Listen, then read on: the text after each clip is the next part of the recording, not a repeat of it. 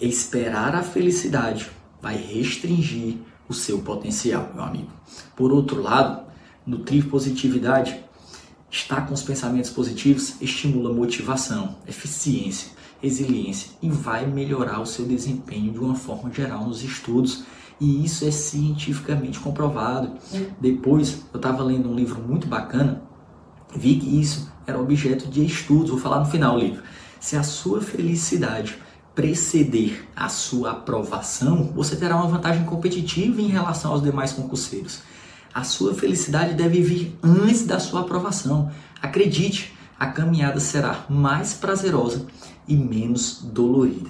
Seja feliz ao longo da jornada e a sua aprovação estará, estará bem mais próxima.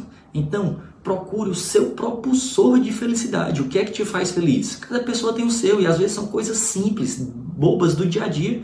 Pode ser ouvir uma música, assistir a um filme, ir a uma praia, exercitar-se, meditar, limpar a casa. Limpar a casa, como assim, Bruno? Sim, conheço pessoas que ficam felizes quando estão limpando a casa. Acredite.